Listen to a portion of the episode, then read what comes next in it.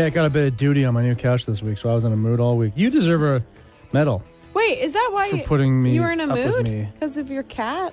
Well, it was one of many reasons, but uh, Aw. yeah, the cat put a duty on my couch. Like just took popped a squat and did a dump? no, she came out of her litter box with Yeah. some duty stuck to her butt first, Oh, and then she was up, but she just wanted to be near me. yeah. Right? She's like, "Papa, love me," and did a, put a duty on my couch. Oh, and those are your new couches too. Brand new. Oh no! So do you get it cleaned? I got it cleaned. Yeah, they're hard to clean. They're like, what is that? What, what? What? We have the same couches essentially. You no, and we don't. me. No, don't say that. Well, they're blue, tufted back, Yours are- velvety. No, yours are micro suede, aren't they? What are yours then? Velvet. Oh, Mine are It's velvet. different. Aren't they velvet? They're velvety. They're Velveeta cheese. These are micro suede. Is it different? yeah. Oh, okay. Sorry, no, I'm getting at it. They look similar. I know they're blue. They're both blue. we both have blue couches. and they're tufted back, Tufted back? and they're mid-century modern, right? No, no, no, no, no, no, no. Let's start again. Cat did a duty on the couch Let's do it again. from the beginning. Cat, Then we're not going to be doing duty couches. What's uh? Hey, thanks for listening to a very special PJ Party podcast. it is very special. Sorry, we're recording this on a Friday night. I'm really tired. Jen, you did a wonderful thing, Huh? and Me? without my permission, without me even knowing, you uh reached out to all these really talented uh, young lady artists that live and we know in Victoria, Mm. and gathered them all here today in holy hanging out together. Uh, no, brought them into the station to perform for us for International Women's Day. Yeah. Um, so we'll be hearing little pieces of interviews with Steph Macpherson, Lindsay Bryan, Ellie Hart, Lo Waight, and Laura Mina of Carmanah. And uh, just asked them to perform uh, one of their kind of like favorite songs done by uh, a female artist. Yeah, that's, so it. cool. That's Yeah. really, really cool. So the performances are not in this pod. Um, they are being made into videos, which will start rolling out in the week. Probably, maybe even by the time you listen to this, they're already out. Check the zone.fm for that because the performances are lovely and they were lovely to hear on the radio, and I guess would have been lovely on a podcast, but better to like see them. You know the emotion and the performance, and so. But you can watch them uh, perform on those videos. But here in this pod, we've got the uh, chit chats. Yeah. And just little pieces of the performance too. Oh, nice. Yeah. Um, on top of that, there'll be like a shortened version of our usual podcast of us yelling at each other and making fun jokes and screaming and stuff. Yes. So it'll start with that and then get into the performances. Yeah. Thanks for listening. Thank you. Uh, the big news today is about that huge gnome on the highway in the New Bay. Yes. Um, I guess the owners are selling that property, Mm-hmm. and now the home for that gnome, which is the largest gnome in the world, um, it's kind of up in the air. No one knows what's going to happen to the gnome. Yeah, either someone needs to like take the gnome and find a new home for it, a home for the gnome, or Gnome it even it could be destroyed. Which Oh, I don't think they would. It would come to that. I could, really though. hope not. and actually, when I first thought, I thought, yeah, let's do it. Let's have like let's just set it on fire, Just have a huge event, kind of like Burning Man. like Burning style. Man. Yeah, exactly. Yeah, like they always do those really beautiful sculptures of like a human form, and then they set it on fire. Let's do that with the gnome. That would be amazing. Be so sad though. That would be it. yeah, that would be it. And one of my favorite things about, you know, road trips, like going up island or, or going, you know, on the mainland as well, are those landmarks. Mm-hmm. Those like ridiculous landmarks like the Gnome or like, you know, like Dino Town yeah, on the mainland. The, Mm-hmm. Yep. all those dinosaurs on the side of the road. Those things I just loved as a kid and even as an adult. It'd be a shame to get rid of it. No, it's true. Well, we need you. I think we should someone with like a big piece of property. Yeah. You know when you're driving on the road and you can see, and there's many places like this up and down Vancouver Island, when there's like big rolling hills of like green, whether it's farmland and there's trees over whatever. Someone with one of those pieces of property, viewable from the highway, needs to buy that gnome and then put it out there, like a few hundred yards off the road, so you just see in the distance. This gnome, he's still out there. He's poking his head out from the trees or whatever. Yeah. That's where I want to see that gnome. Still a landmark like you're talking about, mm. but just in the distance, it looks better. Mm-hmm. I think it makes it a little bit more mysterious too, right? Yes. Um, another thought was one of those uh, little islands when you're on BC ferries to Tsawwassen. Oh my god! There's some of those small little islands that are just owned by one person, right? if they could like be in the forest on one of those islands as you're on the ferry, I think that would be magical. What a way to enter Vancouver Island. It's almost your responsibility if you've got one of those pieces of property. You need to buy the gnome. This morning we got word that Keith Flint of Prodigy passed away at the age of 49. Heavy. Very. Yeah. yeah really a shame. I, I um I really appreciate the song you've chosen here, Brian, to uh, play because I remember hearing this song for the first time. I don't know if it was on like MuchMusic or I was listening to the radio or what it was when I was a kid, but I remember just being blown away, being like, "What is this sound?" You know what I mean? Like, what is this new energy and and uh, it's like instrumentation and electronic music that is being made here, and the Prodigy were doing it in such a way that it was like so hard hitting and so interesting and and yeah, just like really drilled into you. It's the first time you heard it. Yeah, when I first got started DJing, man, I was all about like house music, these kind of driving beats, like like Breathe, like Firestarter, and uh, those are some of the the, so- the earlier songs that I remember learning off, Of, Yeah, just in terms of how to mix and stuff.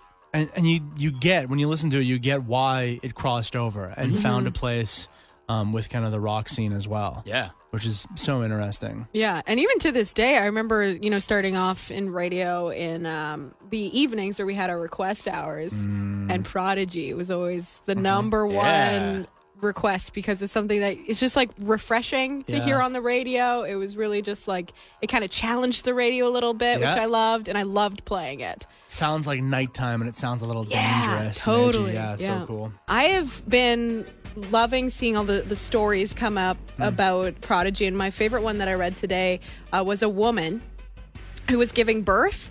And she initially had the plan to give birth to the song, uh, like one of Enya's song, like a nice ocean breezy, beautiful song. But her husband picked up the wrong tape and brought it to the hospital, so she Oh, gave nice. birth to Firestarter. Yeah, That's How so cool. incredible is that? like, what an epic birth.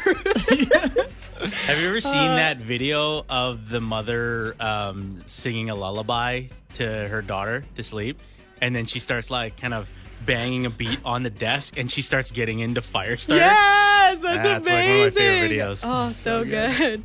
Uh, we also heard Yeah Yeah Yeahs with Heads Will Roll. We had 21 Pilots in there, and then we started it off with Prodigy Breathe, which would have been probably a more fitting song for the birth, I think. Yeah, that is nice. Yeah, yeah. And lots of zoners uh, texting in with their own memories too of uh, Big Shiny Tunes too. oh, Yeah, That's right. I think probably where a lot of us uh, heard that song, and yeah, very powerful. On the weekend, um, I saw one of my friends posting about how she had just purchased land on Mars. Legit, a friend of yours did this. Yeah. Rad. And she was like, "Yeah, I got this well as a gift from my my husband. 'Cause Now we own property on Mars, and uh, they bought it online. And I was like, I'm gonna look into this and see how legit this is. But yeah, there is a, a website called buymars.com. And if you spend $29.95, that'll buy one acre of planet Mars land. You get a Martian deed, a map, and their pledge. And then you get registration with IAOHPE. Which is what is that? I don't know. Is International Association of Human Planetary Exploration. Sounds legit. Oh, okay. So the idea is that when humans finally make their way to Mars and start, you know, making cities and things like that, that you would have a piece of land. Right. I don't know how that actually works out though. If there's any legitimacy to this, Yeah. this is the coolest thing. It could be because I here on Earth, I know that I'm probably never going to buy land on Earth. Never. It's much too expensive. But an acre of land for like 30 bucks on Mars, I'd be into that whether or not it's fake. No, but that's it. If it's not fake, then it's really cool because if this will hold up in any time of court, Yeah. future court, okay, re- think from, from now. Okay. Let's say it's even 10 generations down the line. Okay, but yes, we're going to Mars and we're terraforming Mars. Mm-hmm. Uh, we have the technology. Elon Musk's great, great, great, great, great, great grandkids are going to dr- go up there and they're going to take over the whole planet. Oh, not so fast. Here we have this dusty old deed that says, I do indeed own an acre of land on Mars. Right. Now that property is worth something. Oh, you want to plant your flag there or you want to do whatever there? Well, guess what? I own the land. if it could be legit. I remember people were selling particles of land on the moon. Right. Well, that's dusty old rock isn't going to be worth anything, but Mars could be something. Could be something one day. Could, right? Like this is like imagine uh, your ancestors coming over on their very first boats from Europe, coming over and staking a claim in North America, and now they have the beautiful tracts of land in Manhattan City. Do you know what I mean? Like. Yeah. th- It sounds ridiculous, but if there's any amount of legitimacy to it, it's so forward thinking and cool. For $30? 30 bucks.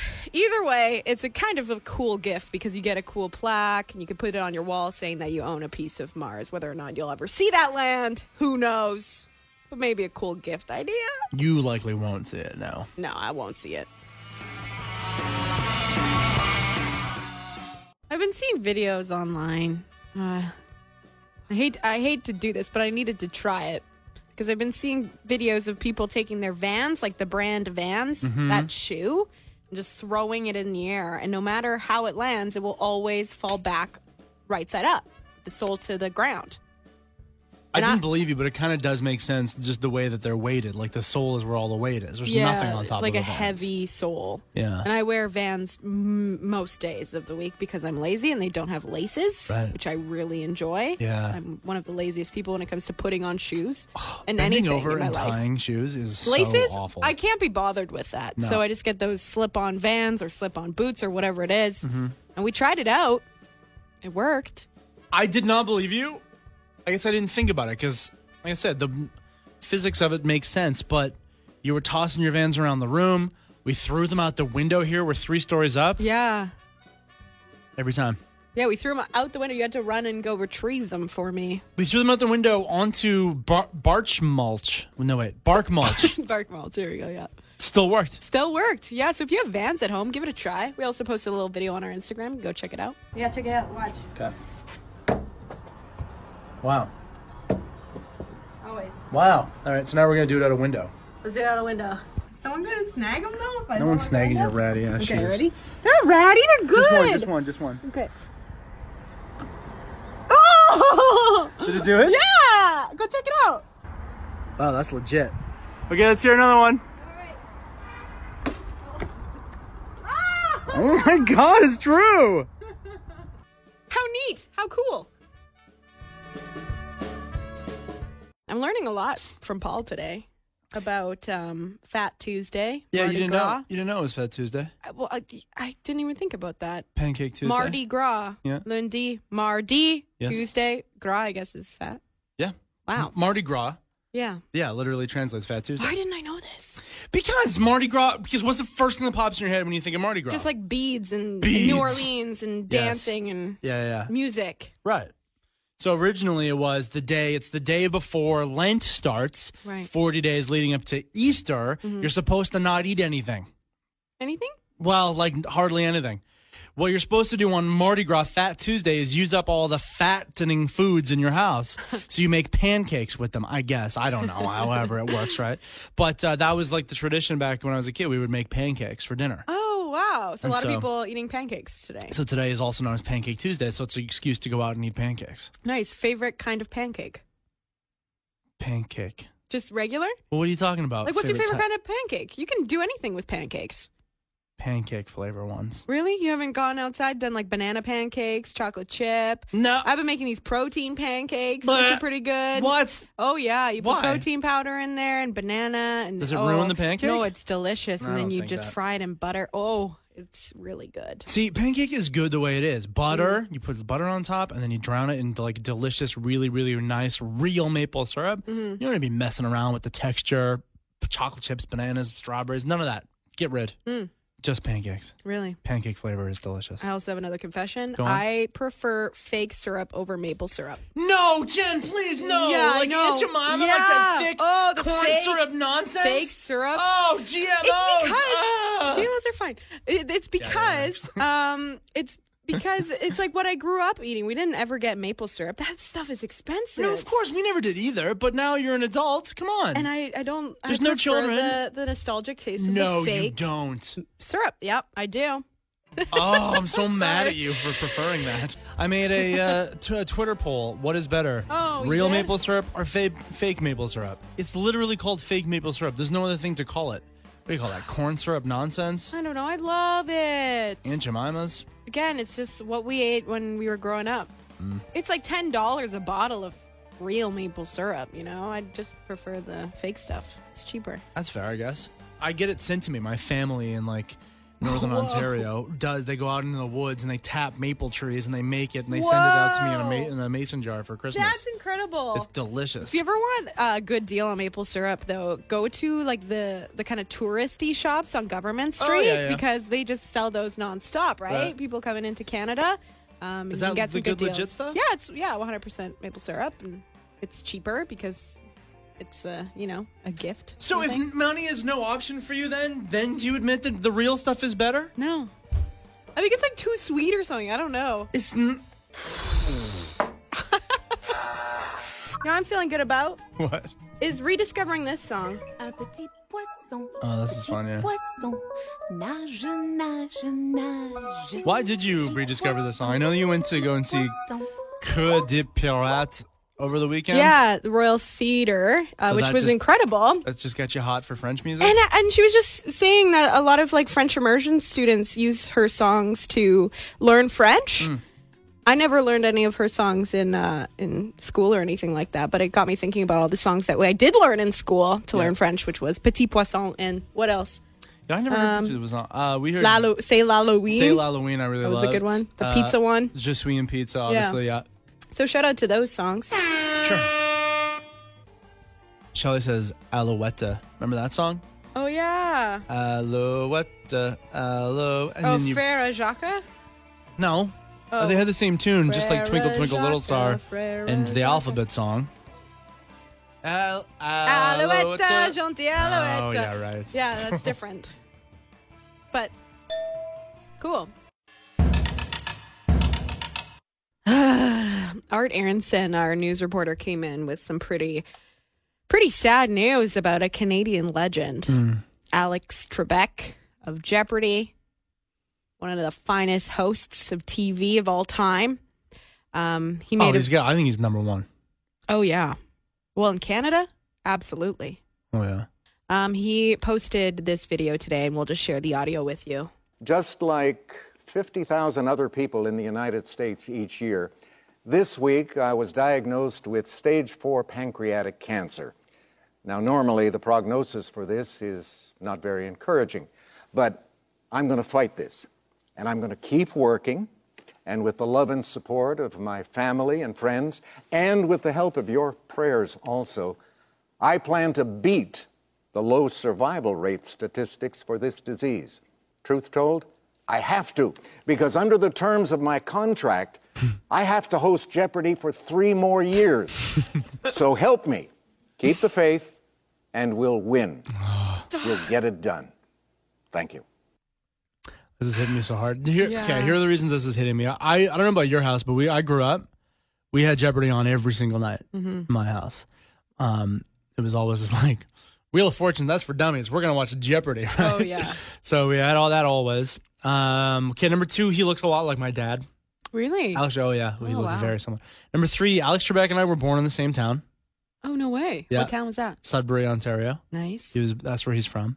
Um, and then so recently I've been watching a lot of Jeopardy. It's on Netflix now. Yeah. So like every night before bed, I'll put on some Jeopardy, and it feels so good. And you and like yeah, now you realize like how good he is at what he does. Like it's Yeah. unbelievable. There will be no replacing him. Yeah. That voice for so long, you know, just doing what he does. Like ah, that's gonna hurt. That Uh, hurts a lot. Yeah. And that is, I want to be optimistic for him too, but like as he even points out, like that's a bad diagnosis, like stage four pancreatic, especially like once cancer's in the pancreas, there that's really bad times. Yeah. So Yeah. This Oh, one's God. take. This one's sinking in pretty hard. that's a really tough one. Aye aye. That's hard for the whole country, I think, and everyone who watches Jeopardy. I'm watching this R. Kelly interview. You told me about it, eh?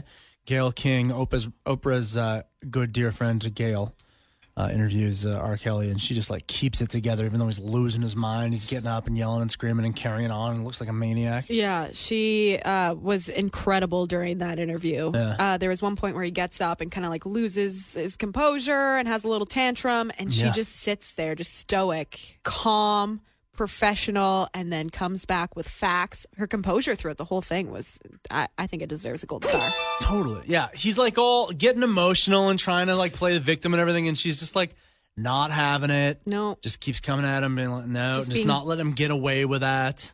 Yeah, just being completely straightforward with him. And yeah, I thought she did an incredible job. And I know a lot of people are just like, I want her to do a master class on interviewing. I want her to give me some tips on interviewing because that was, yeah, incredible.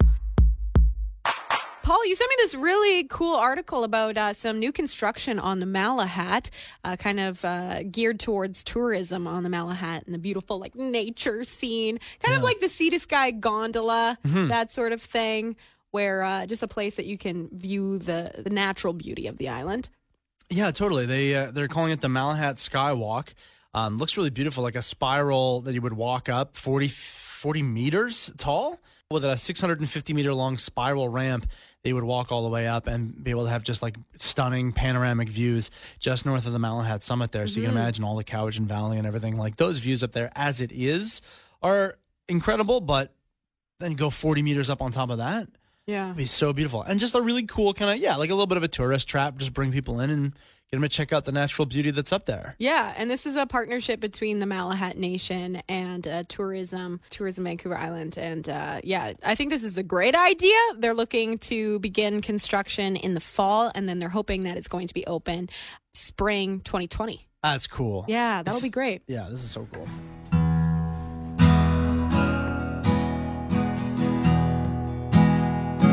Steph Macpherson. Hello. Hello. I'm going to give you a, a canned applause there. You can't hear it. You don't have headphones on, but people are applauding you right now, Steph. um, so on Friday, it is International Women's Day, and uh, what better idea than to celebrate that by um, getting our wonderful female musicians in Victoria together and uh, doing a little uh, a little performance and kind of feature on the amazing talent that we have here in Victoria. And I thought who better to start off the week than Steph Macpherson, who uh, you used to be a band of the month back in the day, 2000 and was it 12? I think it was, yeah, 2012. 2012, and uh, you've been in this game for over a decade, I would think now. The last time I saw you was at the Rubber Boot Club performing um, for the Infinity Farewell Tour, which was an incredible show. It was really nice to see um, you perform with a, a full band backing, and and it was just such a great night. And then also, uh, you won for uh, Victory to Vinyl, the solo edition, winning a recording voucher. So that means that you're working on new music, I would assume now. Yes, yeah. Um, uh, almost done the recording process. Still need to mix and master the songs, but uh, we're doing five songs. Five songs, so an EP. An EP. An EP. Any idea of when that's going to be coming out? When we can expect that? Uh, hopefully by the end of May. Hey, That's pretty quick. Um, now, with International Women's Day, uh, we're we're talking about you know celebrating you know female who are making a difference. And is there anyone in your life who has been inspiring and maybe have helped you through your career in in music? Yeah, there's lots. um, Jocelyn and Melissa downstairs at Cordova, and uh, old manager Deb, and like, oh my gosh, just everyone. I found, yeah, women in music, like my friend Savannah in Vancouver, who and Megan, who now they run a, a company together called um, Tiny Kingdom. Ev- I don't, I don't think I've met anyone that was. I, I hear about females being sort of more competitive and, and kind of unkind to each other, but I haven't mm-hmm. experienced that. I've had just wonderful experiences with the female people in the industry, and, and you. Oh, me. oh, No, but I think that is important that instead of, you know, and I see this with a lot of industries as well, instead of working against each other, I find it in Victoria specifically, like everyone is working for the same goal. So why not help bring each other up and support each other as much as possible? And you see that with, with the shows that you do involving all sorts of musicians, whether it's, you know, Lindsay Bryan or, you know, all your friends who are in, in the music industry, kind of just helping each other out, whether it's recording together or, you know, getting records involved, whatever it may be. It's just hmm. like a really nice community. Yeah, we all sing on each other's albums, and mm-hmm. person you see dandelions and bullet holes we stand in our civilian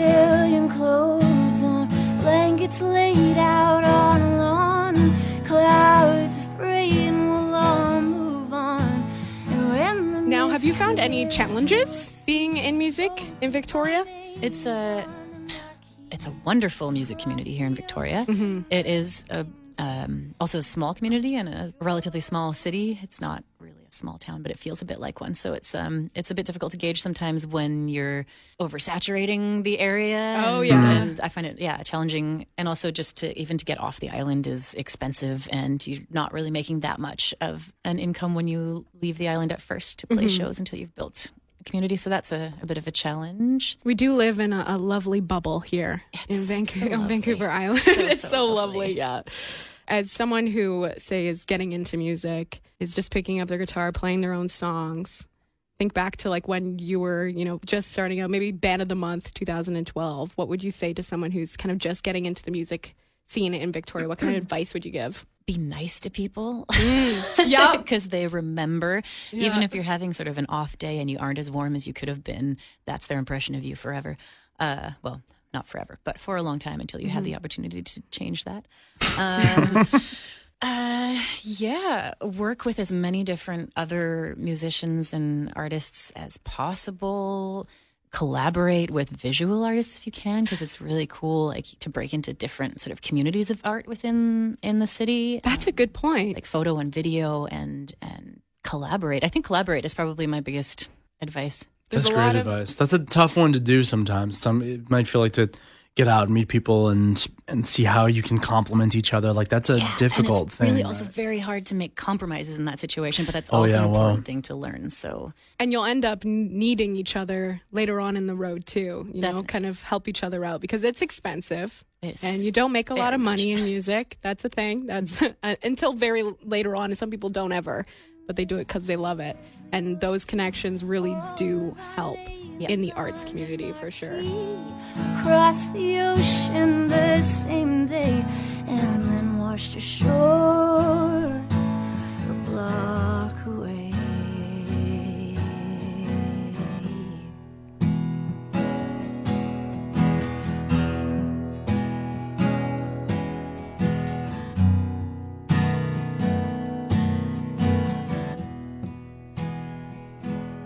In studio right now we have lindsay bryan from labs also uh, a solo artist and sings in the bright side if you've ever been to darcy's downtown that amazing cover band seriously my favorite cover band um, lindsay bryan in studio I won't regret saying this, this thing that I'm saying.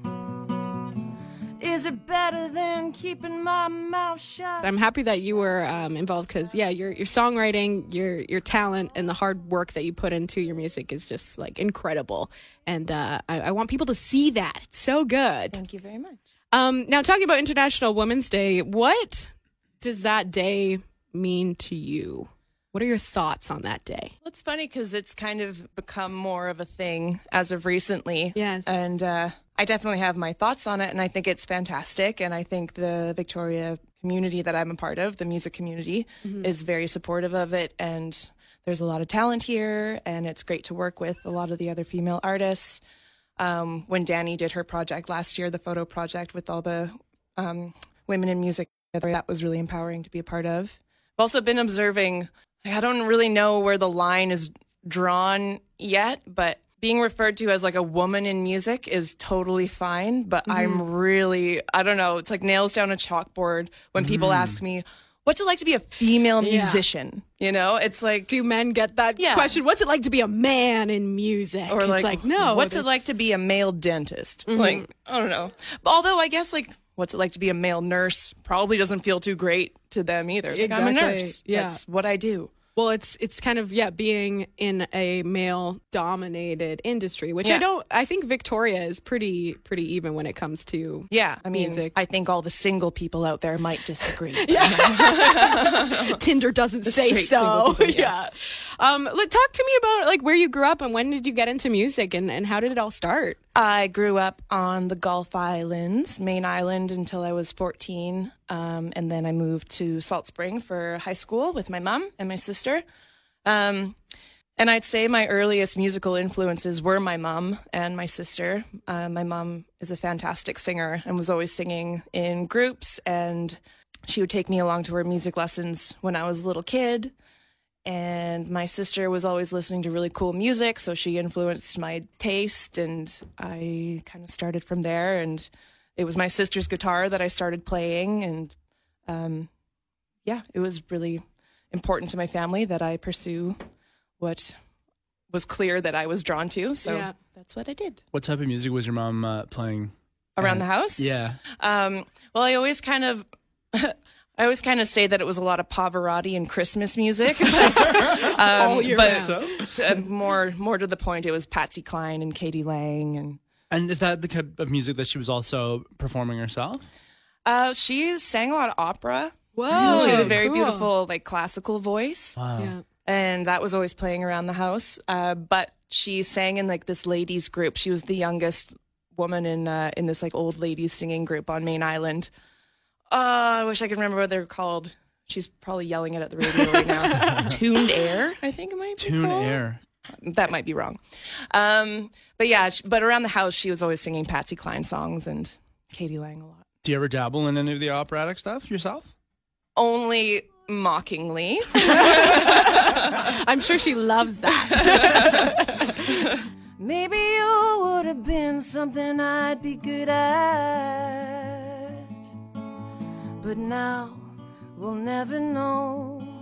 And and her be influences in music has that kind of uh, come into the kind of music that you make today? I think it. Well, that along with the CDs that my sister brought home, which was a lot of more hard rock Yeah. and uh, more intense, emotional female music, kind of probably started that. But with Patsy Cline, just the simple idea of the structure of a song that it doesn't need to be any more than it needs to be. Mm. Um, I've always been drawn to the the perfect, like fat trimmed song. So maybe structurally, when it comes to creatively writing a song, I uh, I try to stay true to those classic songwriting roots.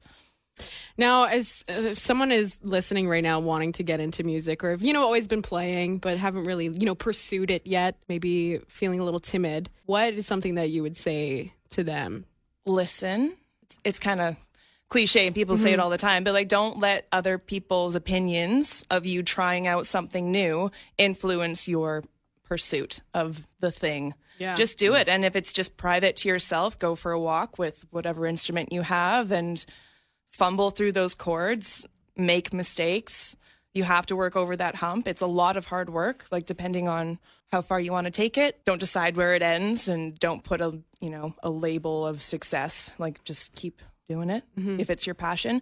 And if it's not working for you and you want to do it just for fun, that's totally fine too. Like there's no need to do something artistic just to make money at it. Yeah. You know. So just just do it for the for the love of it and I love your that passion. advice. That's great. Start to wonder if this was the thing to do. I'll start to wonder if this was the thing to do. We're so excited to have Ellie Hart in studio right now. Welcome. Welcome. Um, thank you.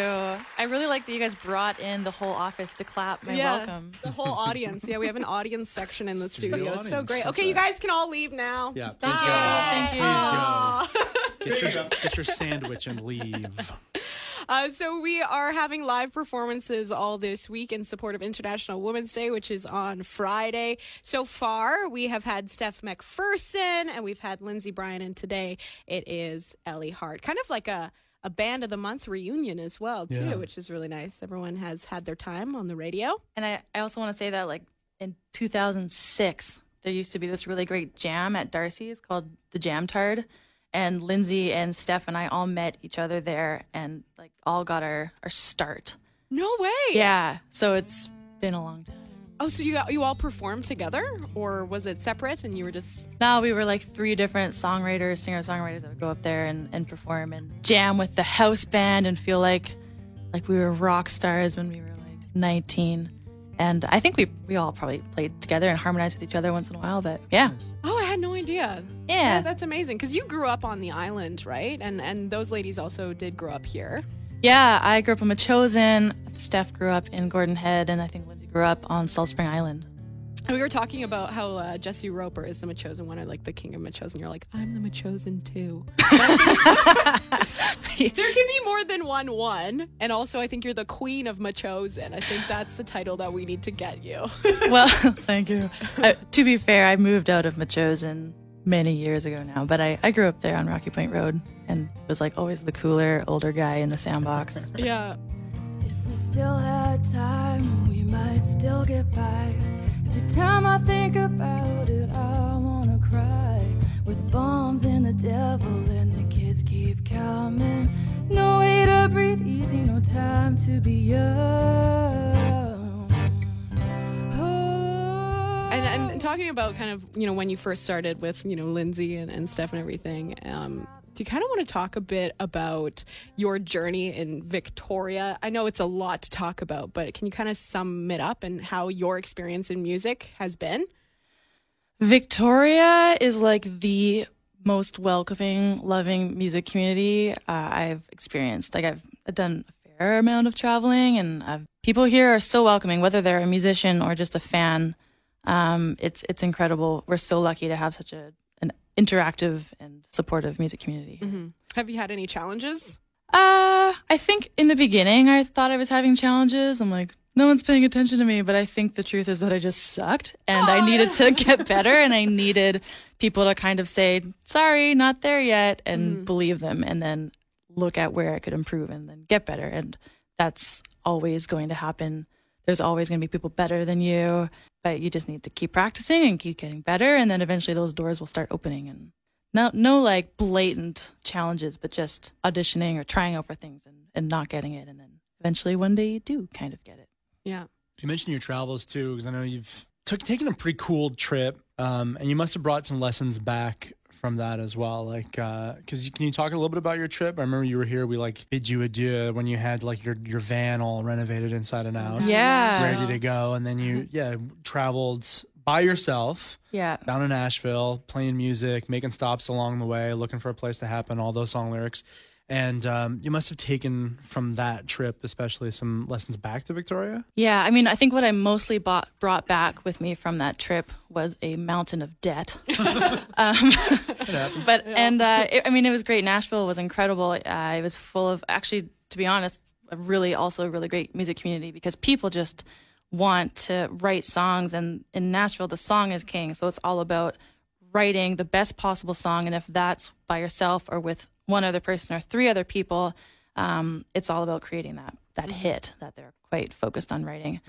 Um, so that was a really good takeaway. Um, coming back from Nashville, I got a little bit like disheartened. I had all this debt. Um, I was broke and I didn't have a job. I didn't know what to do. And then I got a job and I spent the last year like working and paying off those debts. Now I am kind of at a place where I feel like I'm ready to start recording again after writing. And funny story, I just want to add about that trip. I uh, got a speeding ticket the other day, and uh, which was fine. Yeah. Uh, but uh, it turns out I didn't have a driver's license, so I also got a ticket for that. Um, Did you go on that whole huge road trip? I literally driver's license? drove to Nashville without a driver's license.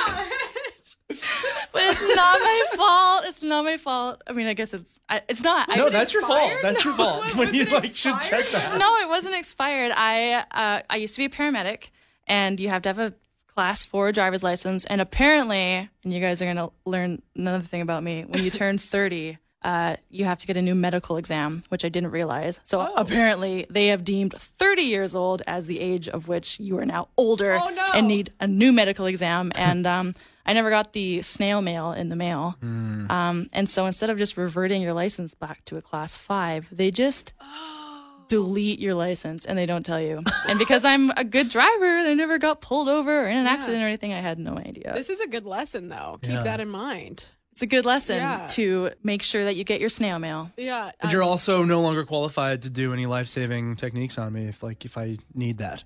No, Right yeah, now. definitally not qualified. Okay, all right. Good You can't to drive me. You can't even drive me to the hospital. I got I got my yellow paper driver's license now. So. You kept me alive with your sweet flowing love. Ooh.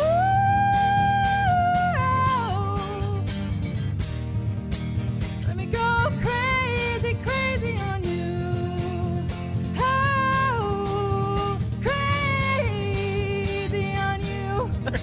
that. So, Uh, we're talking with Ellie Hart uh, from Dirty Mountain, and you're just talking about how now you kind of freed up time to get back into making music, recording music. What's what's the plans for Dirty Mountain coming forward? Oh my god, the question Yeah. that like haunts me every day. I'm sorry. Um, so I, I I didn't play, I didn't write, I didn't play or write for like. I mean, I played all summer. I guess I shouldn't, I'm not being very dramatic. I didn't play for like a year. Yeah, you were on stage with Michael Shores. Wait a minute, you played Rifflandia. Sorry. Okay, a slight exaggeration. I felt like in my soul that I wasn't able to like play anymore or write anymore, and um, just because of like the fear of failing. I think we like have I have imposter syndrome. I'm like, who do I think that they think that I think I am? and uh, yeah, it kind of stopped me from writing, and um, had a lot of changes this last month, and it's kind of like re-triggered that desire. And um, I got this fantastic grant last fall to spend money on recording, which in itself was intimidating all over again. I was like, this is so much money to spend on a product that nobody buys anymore. So none of my songs are good enough because, yeah, anyways, this is like every artist I'm sure goes through this. I am not a unique flower, but anyways, I have decided to not listen to those voices in my head. Or trying not to anyways. But yeah working with uh, a producer in vancouver and we've been doing some writing and um, i've gotten into ableton nice. recently from youtube. YouTube is a beautiful place. the guy on the youtube video I was watching today kept saying uh, trying to say manipulating and he kept couldn't like say you. So he kept saying manipulating. And i kept laughing by myself. So hard. i want to manipulate um, but yeah, so the plan is to uh, write some songs, record them, and release them. And I'm really considering doing a different style of, of release instead of doing the, the album launch. I'm going to do, I think, six singles and release them like every two months. Neat. Love that. And with every single, it kind of gets treated like an album launch. So it Yeah. will have a video and it'll have its own graphics and it'll have all of this content to go with it. So that there's like this constant content stream uh, because all the algorithms of Spotify and Yeah. uh, iTunes and all that stuff, they want constant content. And Isn't that kind of the neat thing though too about like this whole brave new world we're living in is like you get to figure out as well as play with and experiment how you want to release things. It doesn't have to be the way that they did it in 1972 anymore.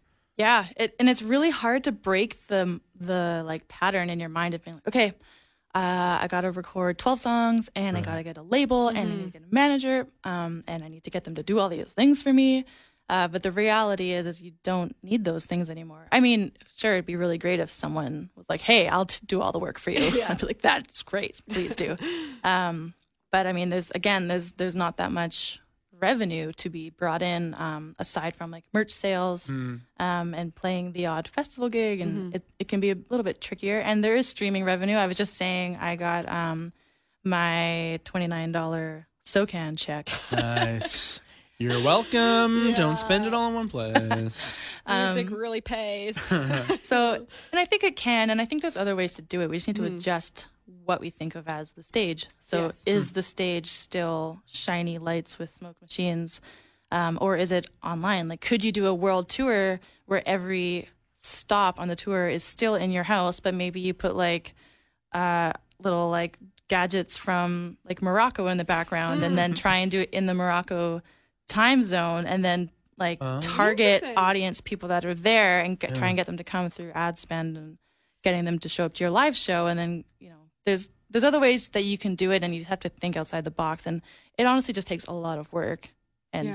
then And actually, imagination too, and I imagine, right? yeah and then doing it Well, it's Yeah. running your own business is what you're doing. The business is you, and the product is what you create. So, Yeah. and your marketing side of your brain is coming out too. And you have to think about that uh, with Totally. music. It's not just creating music; it's how are you going to sell it, and that's that can be a daunting thing for a lot of musicians. So good for you for you know working at that and um, yeah, just putting your head down. And we're really excited that you are making music again. Oh. Very, very excited about that. So keep on doing that because you're so talented. oh. Thanks, Ellie. Let me go crazy, crazy, crazy on you.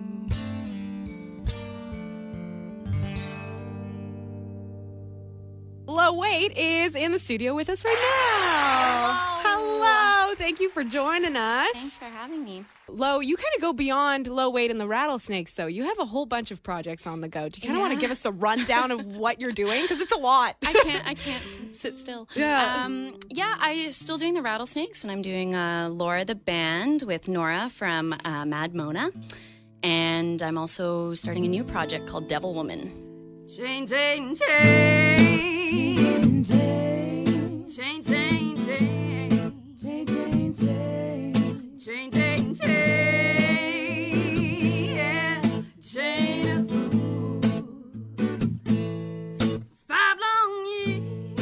so what? Why did you start Devil Woman? Because this is like your solo sort yeah, of music, the idea of it is that yeah, it can be like a solo show if I need to be, but most of the time I like to have the band anyway because mm-hmm. I love those guys. But um, it's just different style of music.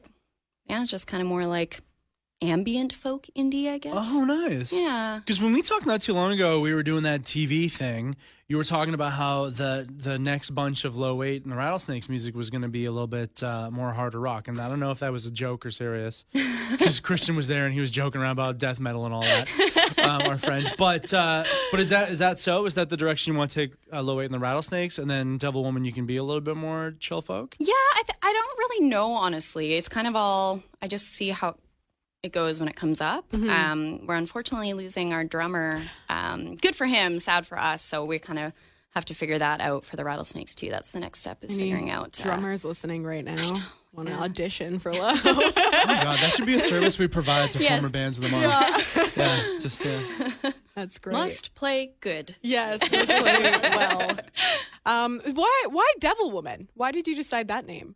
I Uh, like it a lot. It's it's kind of just a cheeky thing. Um, I guess it was kind of like a saying that was meant to be, you know, like that woman is a devil woman, and it, like that's what it is because that's my personality. Like I feel like I'm fairly cheeky and not not very serious in person, but then my music is definitely that's kind of how I um I guess express myself. So well, I were we were talking about a little bit harder rock. Mm. Um, you did a really cool cover. Was it a Black Sabbath cover at our. Band of the Month showcase, which was a totally neat side to see of uh, Lo Waight and the Rattlesnakes. Mm-hmm. Um, is that maybe something that you're going to kind of look into more that style music?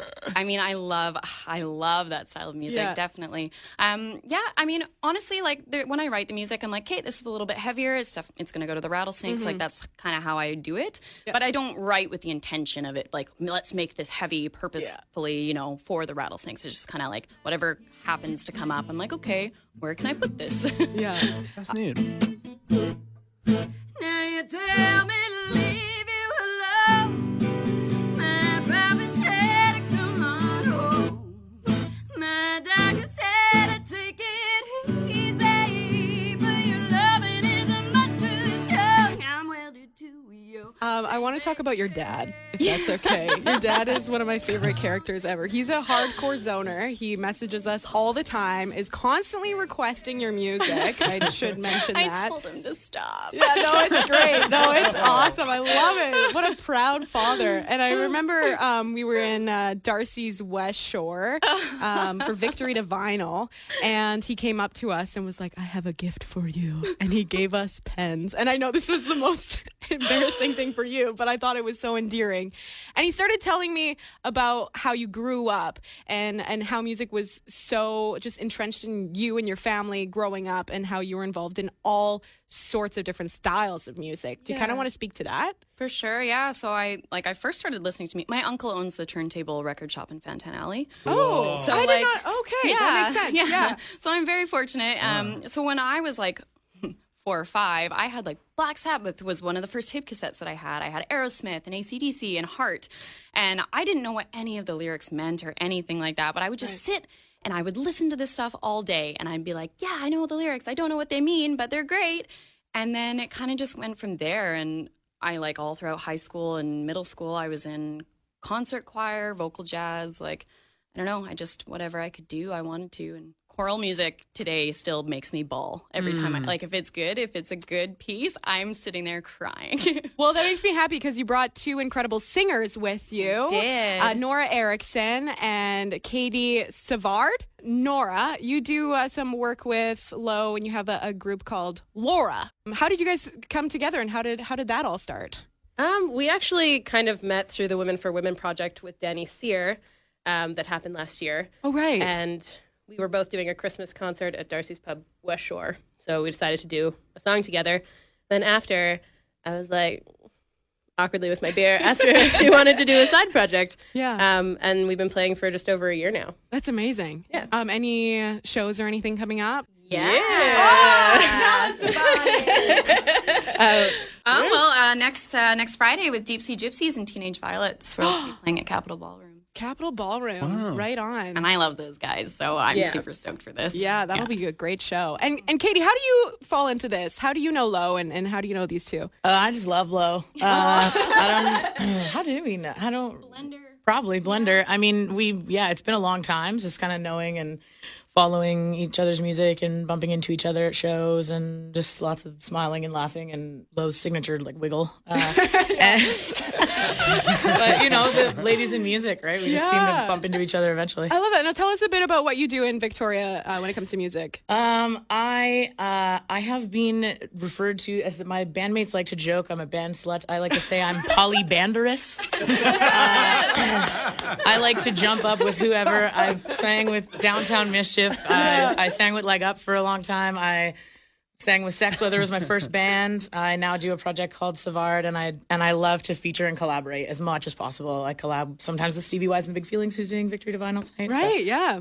Oh, that's amazing. I love this group of uh, of supportive ladies in Victoria just Yeah. crushing it in the music scene. It's Yeah. awesome to see. Collaboration before competition every time. Yeah, absolutely. I love that. I do have to give you a little message here. Uh, a zoner named Lucas messaged me and said uh, that your dad, I'm talking about your dad again, because he's your biggest supporter. He works next to their warehouse and he just came over next door to make sure that they were listening to the zone at three o'clock. And he Thanks, also Dad. wants to add that they have a lot of pens as well because he likes to give out pens. Yeah, I want one. You said they're nice pens, They're right? really good. Yeah. Yeah. Dad, From his I shop. love you. Give a shop a little plug as well. Yeah. Yeah, my dad works at Jade Automotive on Ellery Street in Esquimalt. So uh, if you guys need any services on your vehicle, contact Jade. Oh, I love that. Well, thank you so much, ladies, for coming in today. That was such an excellent performance. Thanks All so right. much for having us, guys. Of course. So nice to see you. Yeah, so good to so see good you. to see you. Jane, Jane, Jane.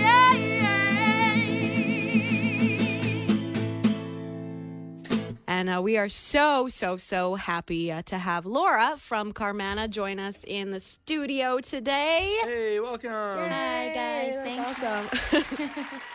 now, you're coming off of a sold out show at Capitol Ballroom after a little West Coast and a Western Canadian tour. Now, how, how does it feel coming home to a completely packed Capitol Ballroom? It felt it felt really good. Uh, we felt good coming off the road, uh, just confident, and our site was our set was tight, and uh, it was nice to no longer be in minus thirty degrees like it was in Winnipeg, which was really brutal. Yeah. Um, so yeah, it just felt really good to come home and play to that crowd, and people were singing along and made us feel so loved, and yeah, just I had shivers throughout the set, and yeah, it was awesome. I am an old woman named after my mother. My old man is another child that's growing old. If dreams were lightning and thunder was desire, this old house would have burnt down a long time ago. Make touring in the winter in Canada is a whole nother beast. How It is. was it on the roads and, and how was the overall experience? The overall experience was awesome. Like we had a great time and we met beautiful people everywhere we went and um, and there was the you know the hiccups that you expect touring in Canada in the winter in general. The biggest one was that we dropped our transmission in Brooks, Alberta. Um, Just yeah. dropped it? Well, that's How what they that- call. I don't really know. That's what they call it. Don't ask me to explain. Okay. But um, anyways, it, it it it busted essentially, and so um, we had to. We had the good fortune of um, being taken to a, an honest mechanic named Bill, and he fixed us up and.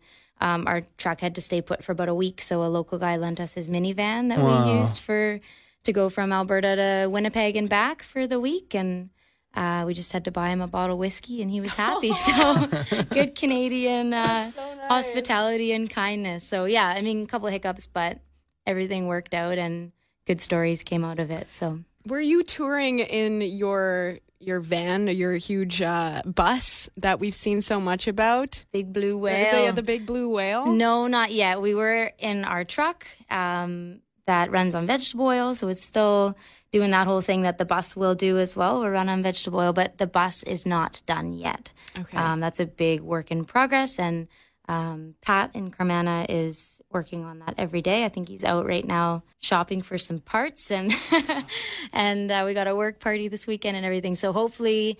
The bus will be on the road for uh, summer festivals and adventures. Can we talk a little bit about um, this initiative of changing the bus into running on vegetable oil and the documentary that's going behind this and, and kind of why you decided to do this? Sure. Um, a number of reasons why uh, vegetable oil is cheaper.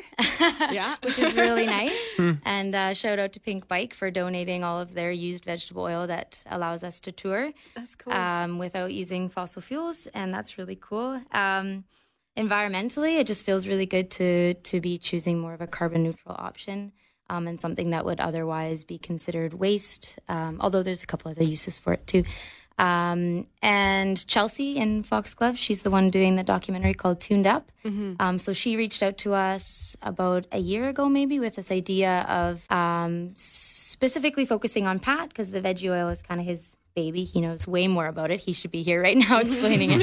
Um, but uh, she was just really intrigued by sort of alternative touring options because touring can be um, difficult in many ways, including uh, to make sustainable, not being wasteful on the road. Um, so this was something that she thought was pretty cool and wanted to kind of focus in on and learn more about. And I love that. This is kind of a common theme for Carmanah is that you always use your music as a platform to um, kind of showcase something that's important to you, right? Like you do this with um, the Jellyfish Project as well, and seeing this with the the documentary, and and just doing it because you think it's a good thing to do. Um, that's what I, I just love about you, and I just want to say thank you for doing that Aw. and and for spreading the good. It is really inspiring. Make me an angel that flies from Montgomery. Make me a poster of an old Just give me one thing. You know what? I actually don't know too much about where you grew up or what kind of family you grew up in. Do you kind of want to give us a little background story of how Laura came to be? sure, how Laura came to be. Yeah. Um, I was born on the East Coast. Oh, really? Yeah, Halifax, Nova Scotia. Um, but my parents, my lovely parents, who probably are tuned in right now, hi mom and dad, um, they moved us out here, our, our family of five, out here when uh, my siblings and I were kids. So I grew up in Victoria. Um, Claremont High School was, um, and uh, we all still live in Victoria. And um, I think a big part of who I am is just coming from a, a loving family. And yeah, they supported my music dreams since day one, since I first picked up the guitar and when I was 15 and fiddle when I was nine and piano and I don't even know. So Oh, wow. yeah, Were were they very musical as well?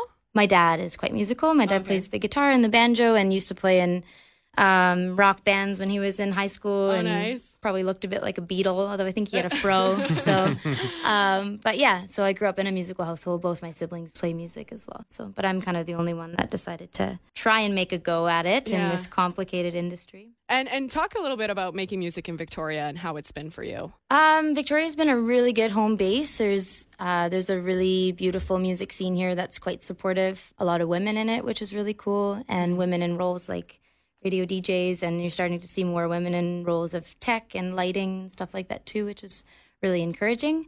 Um, and then I think Victoria also we're lucky to have just a vibrant community here that supports the arts. And most shows you go to, it's packed or Yeah. or you know close to and so yeah, I think it's a I think it's a really good good place to call home, and, and we're always grateful at the end of a tour to to come back to it. Not just because it's warmer than everywhere Yeah. else, but also because it's just a, a wonderful spot. Back in the studio with Laura from Carmanah. Laura, we were talking a little bit off the air about uh, your times uh, further east in Canada, and uh, I just really like the idea of you spreading the West Coast vibes through places like Canmore and Swift Yeah. Current and having shows there. And I hope that it's uh, it's spreading for you and that people are coming out and then telling their friends and bringing more people out the next time. And I hope that's the way it's going, is it? It seems to be, yeah. It was a every tour is a little bit more encouraging for sure, and um, yeah, I think the West Coast sort of sound resonates with a lot of people, and and if it doesn't, we pull out the fiddle, and the fiddle resonates with most people. So, you know, we keep enough variety there that I I think, or I like to think that there's a little bit of something for everybody. Totally. I'm, I've never thought of that, but I guess that's really the East meets West of uh, the performance at Carmanah. Because